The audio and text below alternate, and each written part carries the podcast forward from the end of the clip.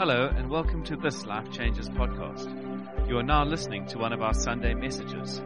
If you'd like to know more about Life Changes, you can visit us on Facebook, Twitter, or Instagram. Now lean in and enjoy. It is wonderful to meet you. Hopefully, get to know your name, and, and I'm excited for this year. I trust God is going to do amazing things. Um, normally, the first Sunday after a holiday, I come back and I tell wild stories about my savages jumping off little cliffs, like that movie. Actually, they could have been my kids. My wife hates it, but we went when we go camping. My kids do that like all day. People gasp. They think you're terrible parents, um, but uh, we love it. And um, like I said, it was a like Wayne said, it was a different holiday for us. Um, and I'll share a little bit about that. But we did get away in between it all for a few days camping, which involves fires and dirt, lots of dirt, um, lots of dirt actually, which is amazing. My boys love it. They literally, my kid's hair is only now come back to its normal color. It took about 10 days of washing it. Um, he went a tinge of Gabriel, if you know what that is. It's like a slight bit of red in his hair, which we just couldn't get out, especially the little blonde one, which is amazing. We hiked, we cycled, but there was a moment that changed it all. We had um, a couple about six days camping, and on day four, there was a moment that changed it all. Some of you relate, but as I tell you the story, Uh, maybe you can sympathize and empathize a little bit. I, it was a moment, kind of like a beautiful day like this, and the, the, we'd bride together, we'd had time together, and then someone said, let's go out onto the field and play touch rugby. Which is a great idea when you're 20 and don't need an hour and a half to stretch. And we played the first half and I kind of thought, what I'm going to do, I'm not ready for this battle. So what I'm, I'm just going to hang around and pass to the boys, you know, 11 year old muscles and 13 year old muscles. And, and maybe we have a photo. I've got a photo of a whole bunch of boys. I was away with them. Three families, 10 boys.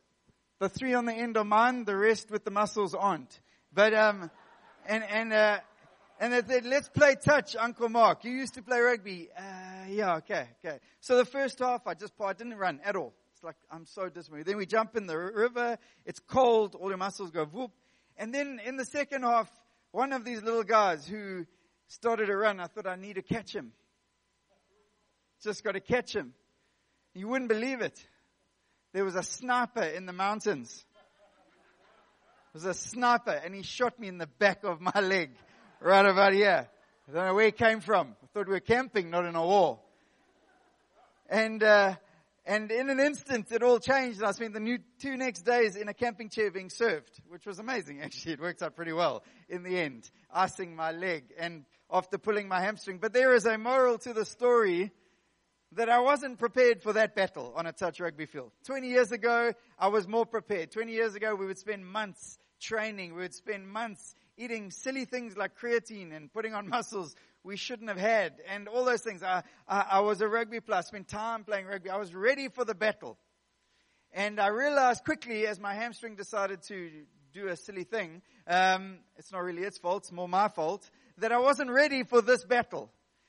And then I've been watching, as, as I was recovering from my hamstring and not being able to run, I've been watching a series based in the 1800s, 1900s, dark ages, around King Alfred time called The Last Kingdom. I'm not a big promoter of TV.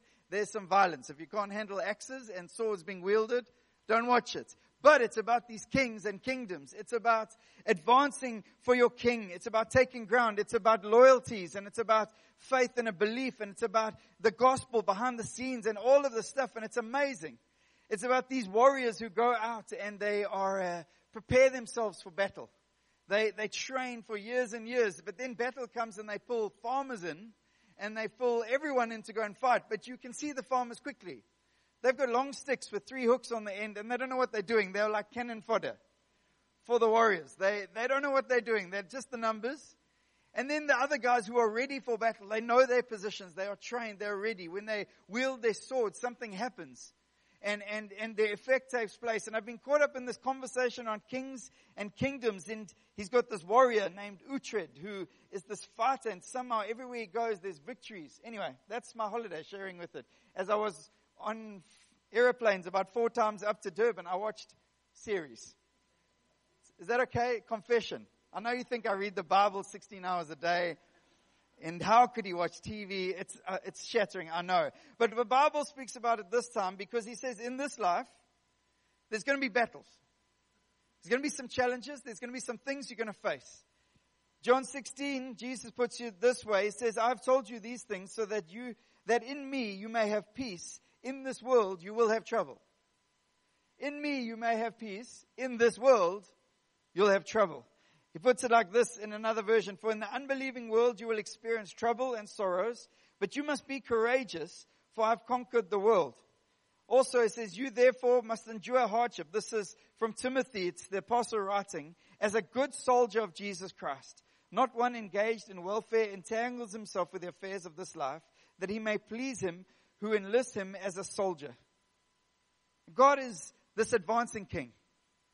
And the gospel breaks into our lives and pulls us into his story, an advancing kingdom story. There are battles to be fought and there are battles to be won. And I'm reminded by running onto a touch rugby field unprepared for that battle, as a now 40 year old male quickly reminded in my very first touch game that I'm not 40. I mean, how boring is that? Another 40 year old pulling a hamstring. I was so frustrated with myself. Let me just confess. But I'm reminded that God, we're in a battle. I'm reminded we're in a battle because things change quickly and there's different types of battles we'll face. There are pressure times. There are big years. There are neighboring countries that are under pressure. There are economics under pressure. There are deadlines under pressure. There are health realities that are under pressure. There are all these kinds of battles. And I would like to speak this morning about this is how we fight our battles. This is how I fight my battles. And yes, it is largely to do with what we've experienced in the last three, four weeks um, that I'll tell you a little bit more about. But it's also about watching the church. Be it on presence on social media, be it on engagements to challenges. And I'm concerned that like myself on a touch rugby field or like farmers on a battlefield, there might not be the battle readiness that the church requires for the battles that he's calling us to fight. And God's calling us as these concerns to raise up an army who have strategies for battle, who are prepared for battle all the time, who are ready to face challenges. That if something should happen, as I've told people and people have heard, the, the thousands, Jackie Mungavin's blog has gone from 40 or 50 people reading it to about like 100,000 people. Uh, because people are fascinated especially parents, because every time I speak to a parent, when they hear about a 12 year old child who the parents can do nothing for, because her body was beaten, her, her head was beaten by the side of a motorbike, it's the greatest fear. And all of a sudden, when our greatest fear approaches, we realize whether we do or don't have battle strategies.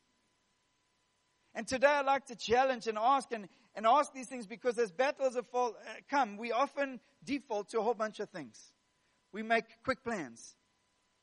We, we short-term plans that don't really hold. We, we run to voices we wouldn't normally run to. And in times of peace, we wouldn't run to those voices. All of a sudden, I find people running to those voices. We, we navigate things by sticking heads in the sand rather than facing up to the challenge and the fear that is affronting us at that time. And none of these strategies actually lead to life. And we quickly understand as, as, as the disciples did in a little boat that was rocking because there were winds and waves and they were crying out for Jesus, come and steer the ship. And he says, you asked me to steer the ship, but I'm the commander of the winds and the waves. And I can speak two words, be still to the winds and the waves, but you're just asking me to look after a little ship. You're asking too little because you're overwhelmed by the storm that's approaching. And so I want to speak about that this morning because one of the challenges is Hebrews says, remember your leaders who spoke the word of God to you. Consider the outcome of their way of life and imitate their faith.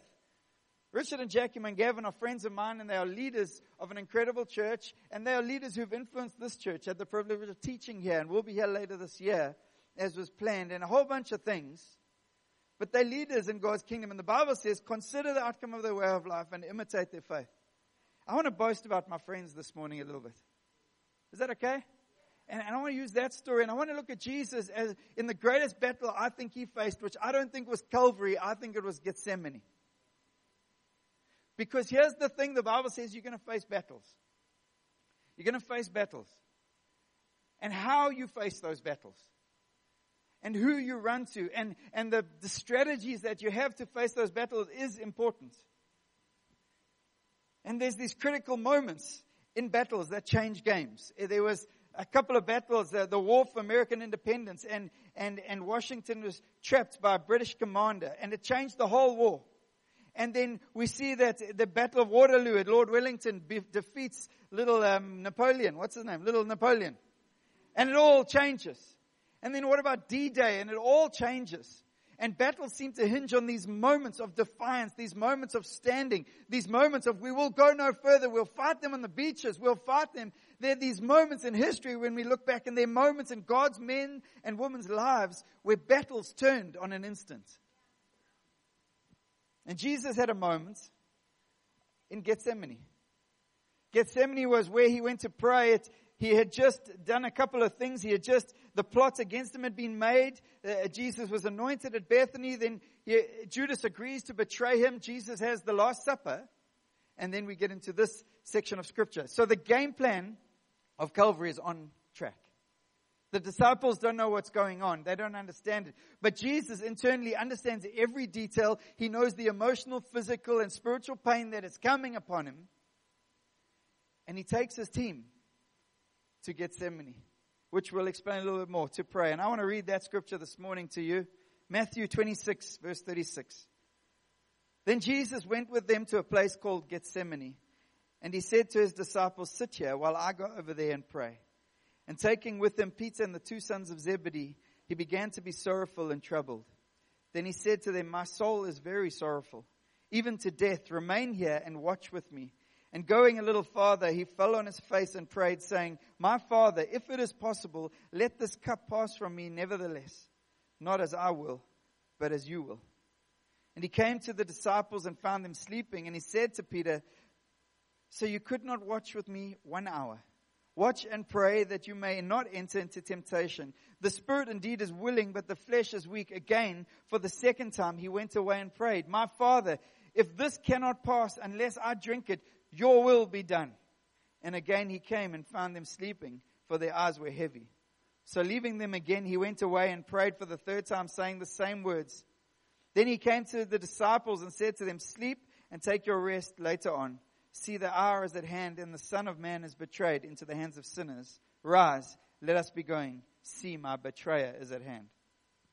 And I look at this scripture, and, and Gethsemane is not just a moment in time, not just another hurdle to Calvary. I don't believe there would have been a Calvary if Jesus hadn't have overcome the battle of Gethsemane. I believe the battle was won at Gethsemane as Jesus prayed and anguished and faced up. As our God, the Son of Man comes, who is 100% God, he's also 100% man at that time, is facing up to the realities of the battle that is facing him.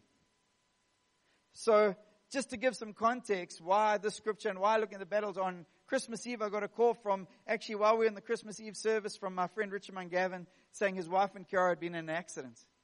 And their whole side of her head was depressed in, but they operated through the night and it was looking good.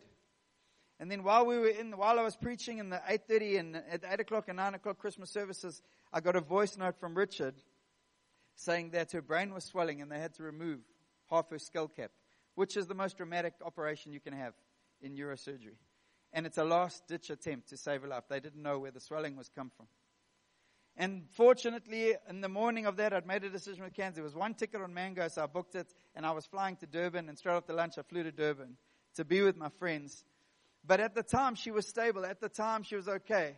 And as, as I was landing, and this is what you shouldn't do, you shouldn't have your phone on while they're landing a plane. You're not allowed to. Unless you're a pastor. No, I'm joking. But I just happened to have my phone on. And there was a message that rocked my world. And we're coming into land and, and, uh, had my phone on. There's a message that came through from one of my best friends of 34 years. We are in class, class one together. We've played sport together for most of our lives. He leads a church that I love and have ministered into. I love his family. He has seven kids. I know all of them by name, which most of his friends can't say. And, um, but I love this family. I stay in Durban. We do the Dusi together. We've done sport together. I love this family. They're deep inside my heart. And I got a message and I just read this. It said, We're losing her. The doctor's making a last effort to save her life. And I'm on a plane that's descending into Durban and it's Christmas Day and I've just preached a couple of times and I'm a little bit tired. And I start to just weep. like weep. And I've got my glasses on, but no one is unaware that I'm weeping like a baby and they don't know what's wrong. They think I've got fear of flying or something. It wasn't that. But I'm just weeping because my my, my friend is hurting and his family's hurting and it's a big situation. But it's time to choose your battle strategy. It's time to pick your battle strategy. And when I look at Jesus in Gethsemane, he's experiencing pain to the point that Dr. Luke in the book of Luke tells us he was sweating blood, which is a medical reality under severe stress. The human body can do that. He is literally sweating blood. He is under stress and he is under strain. He has a battle coming and he's making decisions. And he seems to show us in Gethsemane a couple of strategies. And when I look at those strategies, I can, I'm fortunate to say I can look at my friends and I see some similar strategies. I want to bring that to us today because I want to give you strategies for battle that look different to strategies of the world. Because it is different. And the first one is a statement we make all the time. The first point when I look at Jesus is simply this doing life together. Point number one, how do you fight your battles? Well, you do life together. What do I mean? Well, when I've looked at that scripture and we've said it over and over in this church, but Romans 12 puts it this way. Romans 12 says, rejoice with those who rejoice and mourn with those who mourn. I think that's called doing life together. I think that's Christian community. I see Jesus, he's in this moment of challenge and he decides to take his disciples with him. Did he need them? Could they do anything? Did they have courage? No, because when he went to the cross, they ran away. So they weren't exactly these men of courage that were going to stand against everything coming at Jesus, but he still had walked with them. He'd spent three years walking with them. He'd spent three years loving them. He'd spent three years investing in them. He'd spent three years rejoicing with them at the miracles and he spent three years weeping with them when there had been challenges and trials. He had done life with them and he faces up to a battle that they cannot influence, but he chooses to take them with him.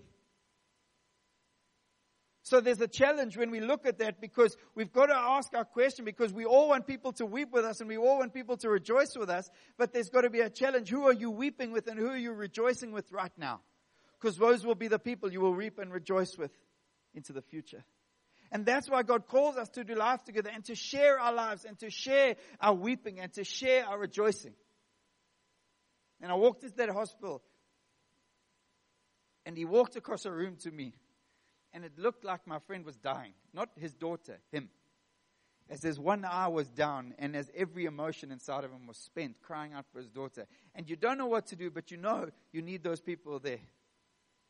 And Rory Dyer was an hour and 50 minutes away, also in desperate need of a holiday. And he phoned me, Should I come? He said, I can't tell you, but I think you should come. And he got in his car and he drove on Christmas Day. And Craig Clark in Joburg, Should I come? Yes, come. And others, Should I come? Why? Because actually you need those people. It doesn't matter whether they can change the situation or not. You need people that you rejoiced with and you need people that you've run with and you need people that you've invested your life into and you need people around you. Jesus models for us something in the greatest battle he fights. Take your friends with you. And not just friends, but people who know the Father. People who understand. And, and there's community and then there's a community of Christ. They are different. And it don't mean don't have friends. No, have friends. But I'm telling you, when your daughter's on deathbed and she's dying, you want people who have faith, who know the living God, who raises the dead and has hope where there is no hope. You need people like that standing with you. And I'm just looking at Jesus and, and I want to tell you, part of, what I think the challenge with this concept of weep with those who weep and rejoice with those who rejoice is we're really good at rejoicing, but actually we're not very good at weeping with each other. I heard a terrible statistic about the church in America. The most unreached people group in the United States, the most unreached people group for the gospel. Paraplegic people, people in wheelchairs the most unreached people group in America. Why? I don't think it's because the American buildings don't suit them. They have far higher health and safety realities than us. It makes, but I think because we actually don't know how to weep with people who sometimes weep for a long time. Sometimes we don't know how to weep with people who weep are deep and challenging and costly to us to weep with them. Sometimes you don't have answers. Sometimes you don't have declarations. Sometimes you don't even have words for prayer. Sometimes you just hold your friend and you weep before the living God who sees every detail. And you weep and you weep. And God is in the story. And Jesus models to us. First of all, he takes his team. He takes all the disciples and it says, then Jesus went with them because they'd been together at the upper room to Gethsemane. He said to them, sit here. I'll go over there and pray a bit. He takes his team that he's invested, but then he does something different. He, he says to them, and, and part of that was, was the team as we got to the hospital, they must have been, it was amazing to see the church rise up. Not just one church, churches from all over. Churches from poor areas, churches from richer areas, churches as rich and Jacks have built these relations. People just started coming to the hospital to such a point the hospital had to ask us, they gave us the whole day ward. 15 beds, they gave them for 11 days. They were filled every night. Every bed was full as people were spending the night at the hospital praying. I don't know what church looks like to you, but it looks like that to me. Part of it, and two of the families that were in the mix are two families who are not at Richard and Jackie's church, but they're friends of mine. The Naaman family and the Olivier family. You don't know these people, but that's okay. They have lots of kids. And uh, I've known these kids their whole life.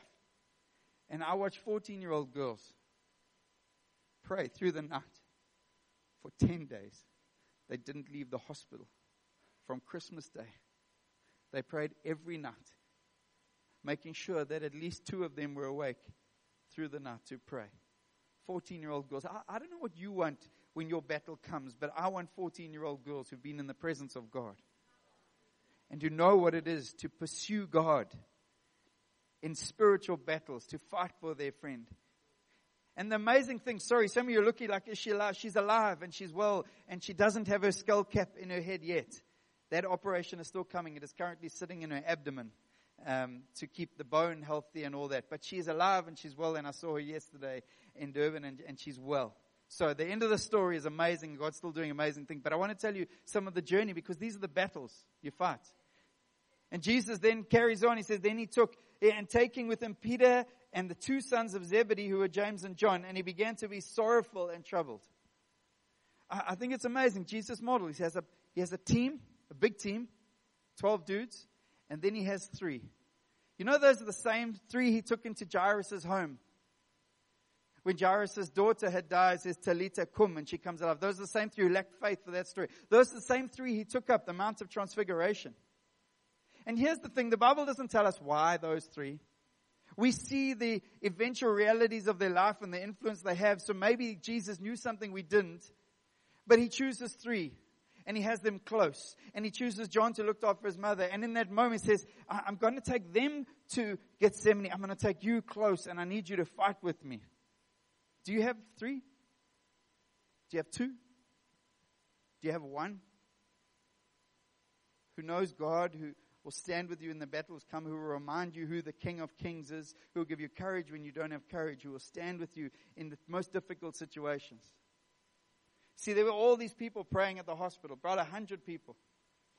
And then there was a moment where the doctors came and, and there was a big decision to be made around Kiara's health and future. And I'm not going to give you the details. And, and, and in that moment, there was a whole room of people, and the doctor is having a big conversation with Richard, and Richard just asked, Mark and Rory, will you come? And there was a big decision to be made, a life changing, altering decision to be made. And uh, I don't have the wisdom for those moments. I've stood next to the bed of some people here, family members, when machines had to be turned off, when uh, life changing decisions had to be made. I've stood next to those beds. And I don't think I've got the wisdom for that, but I know God says, you, No one's going to do this alone, and I will always be with you. And I felt so privileged in those moments to stand in those moments. But Jesus in Gethsemane models, he says, in anguish and pain, and, and he says he falls down under the pressure and he expresses to these three. See, he has three he can be vulnerable with. Three that he can say, I, the King of Kings, am sorrowful. I am in pain. And all I'm asking today, all I'm asking you today is are you prepared for battle? Do you have 12 and do you have 3? It's not about the numbers, but do you have them? And there was a day my wife was struggling recently with her back. And I phoned her friend and I said, Please, can you go see my wife? Because she could do with a coffee with you. Why? Because we all need that. And Jesus shows us that. I'm just trying to give you strategies for battle. Look at these kings of King Alfred, they always had these advisors. I want to ask, who have you invested in that when the battle comes, they would leave everything to be at your side? It's a big question because in a narcissistic world where everyone lives for themselves and, and it's, I'm going to move cities because I can get an extra few grand. I'm going to, now I'm asking you a question about when the battles come because maybe there'll only be three, maybe there'll be four in your life, but when the battles come, who will leave family, town, Christmas celebrations to come to your side? And would you do the same? It's the challenge of the gospel. It's the challenge of Jesus. Battle strategy number one, I would suggest from Jesus and looking at Jesus, invest in relationships who will stand with you when the battles come. And then lastly, it says this. He says, then he said to them, Jesus says to the three, he says, my soul is very sorrowful, even to death. Remain here and watch with me. And I think it's a battle strategy of you've got to fight in the midst of the battle. You've got to somehow find the way and the ability to communicate what's going on.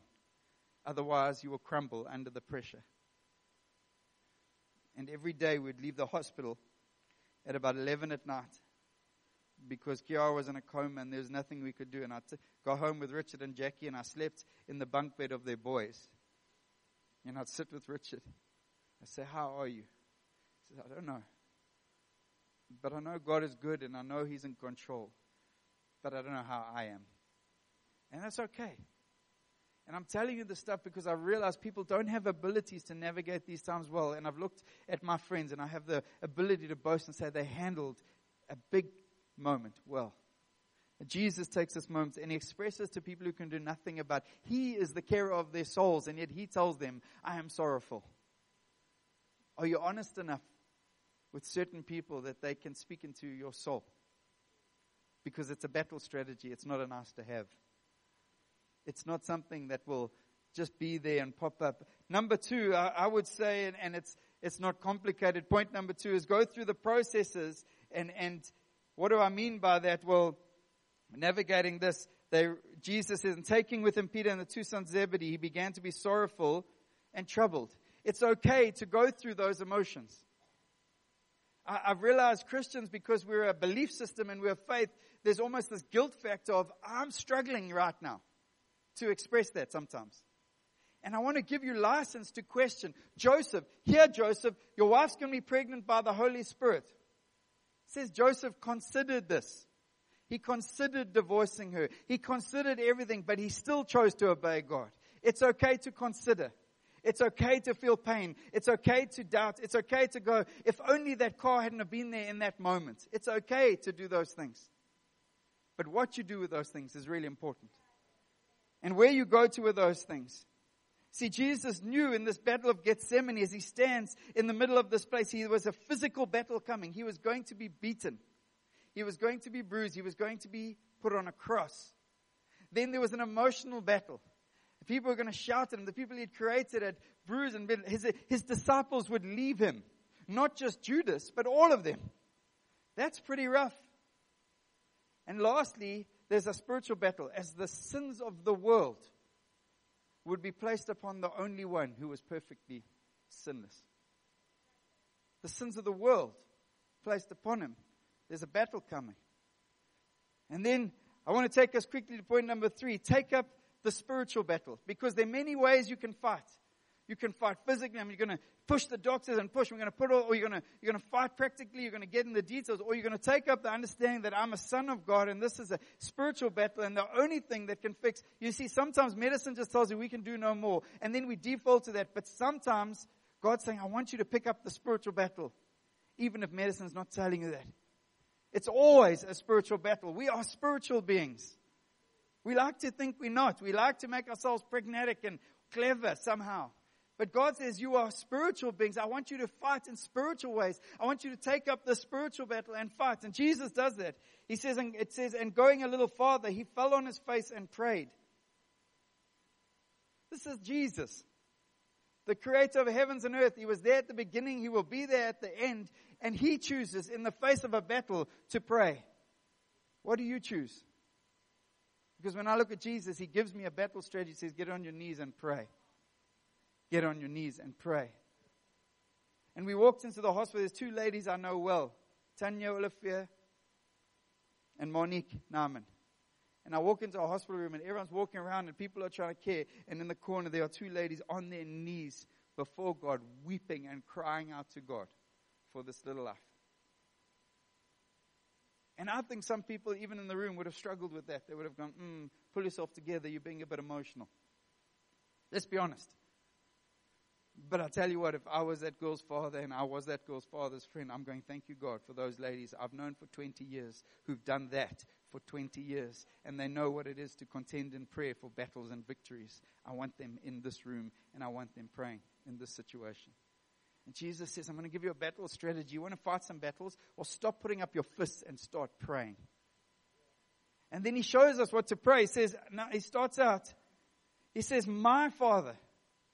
It's an amazing thing. Jesus tells us how to pray. How does he tell us to pray? He says, Our Father. But there are moments where you've got to cry to your Father. There are moments you've got to know who your Father is, and you've got to call out to my Father. And if that's fighting for your kids, if it's fighting for your future, if it's whatever battle you're fighting for, there are moments God's going to call you to fight to your Father, and He's going to call out. See, because our God is Jehovah Rapha, He is a healer. He is mighty and He is glorious, and He wants to hear our voices in the midst of the battle. See, in a battle while the enemy is attacking and the situation's getting big, God's calling us saying, What do you want? What do you want? My Father. And all Kiara's young friends, they got given this day ward, which is spectacular in a private hospital. The, the hotel hospital manager came. You know what's amazing about this? People are starting to see healings. Nurses are laying hands. Two lumps have disappeared in bodies in Mhlanga Hospital since then, as nurses laid on hands. God's going to do that. There's a bigger story here. Don't get me wrong. Don't get down. God's on the move. But in the midst of this, they put up, maybe can pop up those pictures. These are declarations that were put up on the walls of the day hospital for everyone to see. And there were prayers that every day and every hour they would pray. And maybe that sounds, Mark, that's very religious and that is that my style? I don't care about your style. If this was my child, I would want people praying. And, and they ticked off things like we declare zero infection in Kiara's body. We declare rapid cellular generation. We declare all these things. And each time, you'll see, you can't see it there, they're little ticks with a lighter pen. As each time God restores. And one of them was the brain pressure, which was, there's a machine in the ICU, as there are lots of machines, but one of them read the brain pressure that needed to come down. It was sitting at 30. It had to be below 15. And they just started praying at that one thing, because that was the thing that was killing her. As her brain hadn't had oxygen for about 48 hours. And they were praying, and Boxing Day we're praying. And then that number starts to come down 30, 29, 28, 27, 26, 25, 24, 22. And faith begins to rise, and Jesus starts doing a miracle as he starts with the brain. And I'm not a doctor and I'm not a neurosurgeon, but when a neurosurgeon says, This is amazing, basically what he's saying is, This is a miracle. Because on Boxing Day, I had to go fetch my kid's friend, my friend's children, to come and say goodbye to their sister. And they walked one by one in to go say goodbye to her. But by the 27th, God started to move. And numbers started to change, and declarations started to come true, and faith starts to rise, and God starts to show himself like he did on Calvary. But Jesus stands and he starts to pray, and he says, My Father, my Father. So you can't avoid the pain. I'm going to tell you in this life, Maybe you've heard a gospel that says, come to Jesus, it'll all be dandy and there will be no pain. It's a lie. It's a lie. Sorry. And um, Jesus cries out and he uses the phrase, if I have to drink this cup. See, one of the disciples had just asked him, if I could drink that cup for you, he says, you don't know what you're asking. You're asking to drink a cup that is full of all the sin of all eternity, and I'm going to have to drink that cup. I'm going to have to drink the cup of pain and drink the cup. We can't drink the cup he drank, but he, there are cups we're going to have to drink. We're going to have to trust him. My Father. And then he shows us again. He, he prays this amazing prayer. He says, if it is possible, let this cup pass me. So we don't like to think about this, but Jesus is 100% God. He's also man. And, and the man part of him is crying, said, if this can pass me, if this cup can just go past me. Somehow. Why not Judas? He's the betrayer. Any of us like to fight like that? If this cup can just pass, he says, but he stops. And why am I saying that? Well, I think you've got to ask something. He says, can this cup pass? Maybe God knows the options, maybe all the details, but I think He's a father. And when I cry to my father, He says, I want to hear your cries. What are you praying for? And to be honest, most of the time, most of my prayers were too small. I was just praying, God, let Kiara survive. And yesterday I go into her room and she stands out of her bed. And I'm, God, my prayers were too small, but because you are way bigger. You are mighty. You, you are glorious. He says, Nevertheless, not as I will, but as you will. That's the moment the battle was won. See, up to here, Jesus was just playing out his battle strategies. Up to here, all these things. He puts his, his plans up. He says, God, could you just let this cup pass before me, Father? But then he says, Nevertheless, not what I will, but as you will. The same prayer he prayed on the cross. The same thing that led him to that place is the Son who knows his Father, is a Son who knows a Father who sees everything. And in the midst all of this, I needed to get away from a hospital bed, and a friend of mine told me, meet me at the beach, and we went for a paddle, six k's out to sea on a surf ski. And as we turned around, a shipping buoy, we came back, and I just said, can we just stop? And six k's out to sea, the hospital on Umhlanga is only this big. And the stadium in Durban's only this big. And the city's only this big. And you realize God's in control of everything. And at the end of the day, we have one thing. Do we trust Him? I keep saying it, but I want to ask you Christianity is not a knowing about God. Christianity is do you trust Him? Do you trust Him? Is God a healer? I prayed that completely that God would heal it. But at the end of the day, Jesus shows us and models us. And the battle is He says, God, you're in control of every detail. And whether Kiara lived or whether Kiara died, God would get all the glory.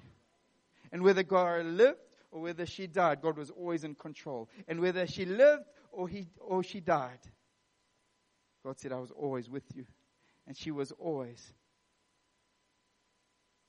steadfast in my hand and God calls us and Jesus model us. And I don't know, this is not about a theology of healing. Is God a healer 100% as He called us to contend 100% on this side of eternity? He's asking us to push in and we are going to keep praying for the sick. And there's a mandate and a responsibility on those who've received grace to pray for more, to say, God, do it again. Do it again. And the, the mandate on Anthem Church is not now to put a plaque up and a picture of Kiara, 13 years old, and say, God saved her. Look what he did in 19, 2019. No, it's to lay hands on the sick again, to take a hold of God again, but to also pray, God, you're in control of every detail. You are the king. Two more things about Jesus' strategy. One, he doesn't play the blame game. Sometimes we do, we see what he does do, we don't see what we would do. And I think too often we would want to play the blame game. Oh, Judas. It's an amazing thing. I phoned Richard. Uh, when I got to the hospital, I said, Richard, how's the motorbike guy? Because the car was hit by a motorbike. He said, no, he's fine. I phoned the hospital. He's fine. He's got a fractured hand. We'll see him tomorrow. There's no anger. There's no. The reality is, the motorbike was going too fast. That's just the reality. But the motorbike wasn't in control. The motorbike driver wasn't holding Kiara's fate in her hand. No. The Bible says in Psalm 16, He makes my lot secure. God is always in control of every detail. And the final thing in the victory of Jesus' battle is He says, and He accepts the Father's will and He walks. He says, My betrayer is coming. The enemy's coming. I'm going to face up to a battle now. But I've found in this moment of prayer in this moment of standing with those who are closest to me, and in this moment of trust before my Father, my Father. See, there's got to be a time where we go from our Father to my Father. There's got to be a moment where God the Father is real and alive in your life and bringing life and freedom and joy. And I'm telling you, church, we need battles, strategies. Because otherwise, we're going to run into battle and think we can still run like we used to, and we realize our hamstrings will snap because we haven't prepared ourselves for that battle. And that's such a stupid example, but the battle in this life, we are in a battle. There is an enemy. There is a world that is broken and full of brokenness, and God says, I'm going to send you out. and there are going to be some battles. And I want to show you how to fight those battles. Do you have people around you? Do you have those you can confide in and be close to? Will you fight spiritual battles in prayer and will you trust me? And on the end of that journey, will you hold your hand open and say, Our Father art in heaven, you're in control of every detail. I trust you. God's calling us to these things. And it's a radical example when a young girl in a world stops for a young girl. It's, I don't know how God did that. I don't know why. I, I've had messages from all over the world of this beautiful young girl.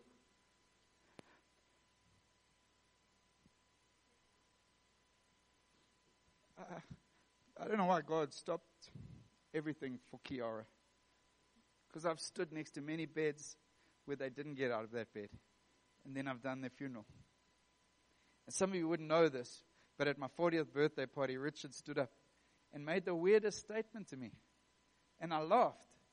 He said this. He said, Jackson, I spoke the other day and we decided and we said that if, if we were to pass away, there's only one person we wanted to do our funeral. And it's you. And I thought that's the weirdest statement in the world. But I'm flying to Durban. I'm going, God, I don't want to do my friend's daughter's funeral. I've buried too many of my friend's daughters and children, actually. I don't want to do this one. And there is a Father who hears your prayers. But He's raising up an army. And He's calling you and I to have strategies for life, for victory. He's calling you and I to have strategies where we will see the King of Kings move His hand and eternity will shake. And the angels will rejoice because God is getting all the glory. And faith has got to rise. Faith has got to rise now. You've heard the story. The story that God took a young girl who should be dead and if not dead, then in a comatose state at least. And he raised her to health. He wants to do it again. Will you pray for the sick? Will you lay hands on them? Will you cry out for the broken? Will you keep doing that? And will you persevere? And will you do it in spiritual battles like prayer, where you pray simple prayers like, My Father, who art in heaven, move your hand today. I, I, I really, today was, it's hard for me not to tell this story because this has been my last four weeks. And uh, and I'm not trying to get sympathy. I'm trying to tell you that God is glorious, and I want to tell you He can prepare you for battle. And I think we need to prepare ourselves well. Can I pray for us this morning? Jesus, you are glorious. You are magnificent. Father, you are incredible in every way. You continue to amaze us. Holy Spirit, you're astounding. We honor you in this place. I pray even for the shaken hearts this morning. Those who maybe realize things like there isn't a team or there aren't people close or they don't know the weapons of war that you call us to fight with. I pray, God, let us not be shaken because you are on your throne. But let us respond to your word and to your model in that amazing Gethsemane. Just as eyes are closed, Gethsemane means oil press. It's the place where oil was pressed out of the olives. It's the place where they would place the olives in this big cement or concrete or brick area and they would crush the olives under pressure and big heavy stones. And out of those olives would come oil. And then they would take the pulp and they would place them in big Hessian bags and they would put logs on those bags and allow the extra virgin oil to come out under even greater pressure. And God is saying He wants to bring the oil. Anointing is amazing, but anointing is, as the Bible description of oil, He wants the oil that will, the anointing oil, the oil that will change the world to come out of His people. And sometimes it's going to come under pressure. God says, I want a people who can stand under pressure, and when the pressure comes on, my anointing will come out. I want a people who, when under pressure, my ways will come out. I want a people who are under pressure, the knowledge of me and a people who have sought to be like me would come out. Teach us, God, I pray. Teach us, King. Teach us. Uh, our response to this situation is not to fear. Oh, now I must, my kids must wear helmets in the car. And I've heard it all in the last four weeks. And I'm telling you, those are not the scenarios. My job is to pray. My job is to seek my Father. My job is to keep trusting Him for miracles. My job is to keep being in His Word and allowing Him to reveal Himself. Will you do the same? Will you join me in being a people who are prepared for battle? And when the battles come, we will stand together and we will weep and we will rejoice and we will weep and we will rejoice and we will weep and we will rejoice because at the center of it all is Jesus. And we worship you, Jesus.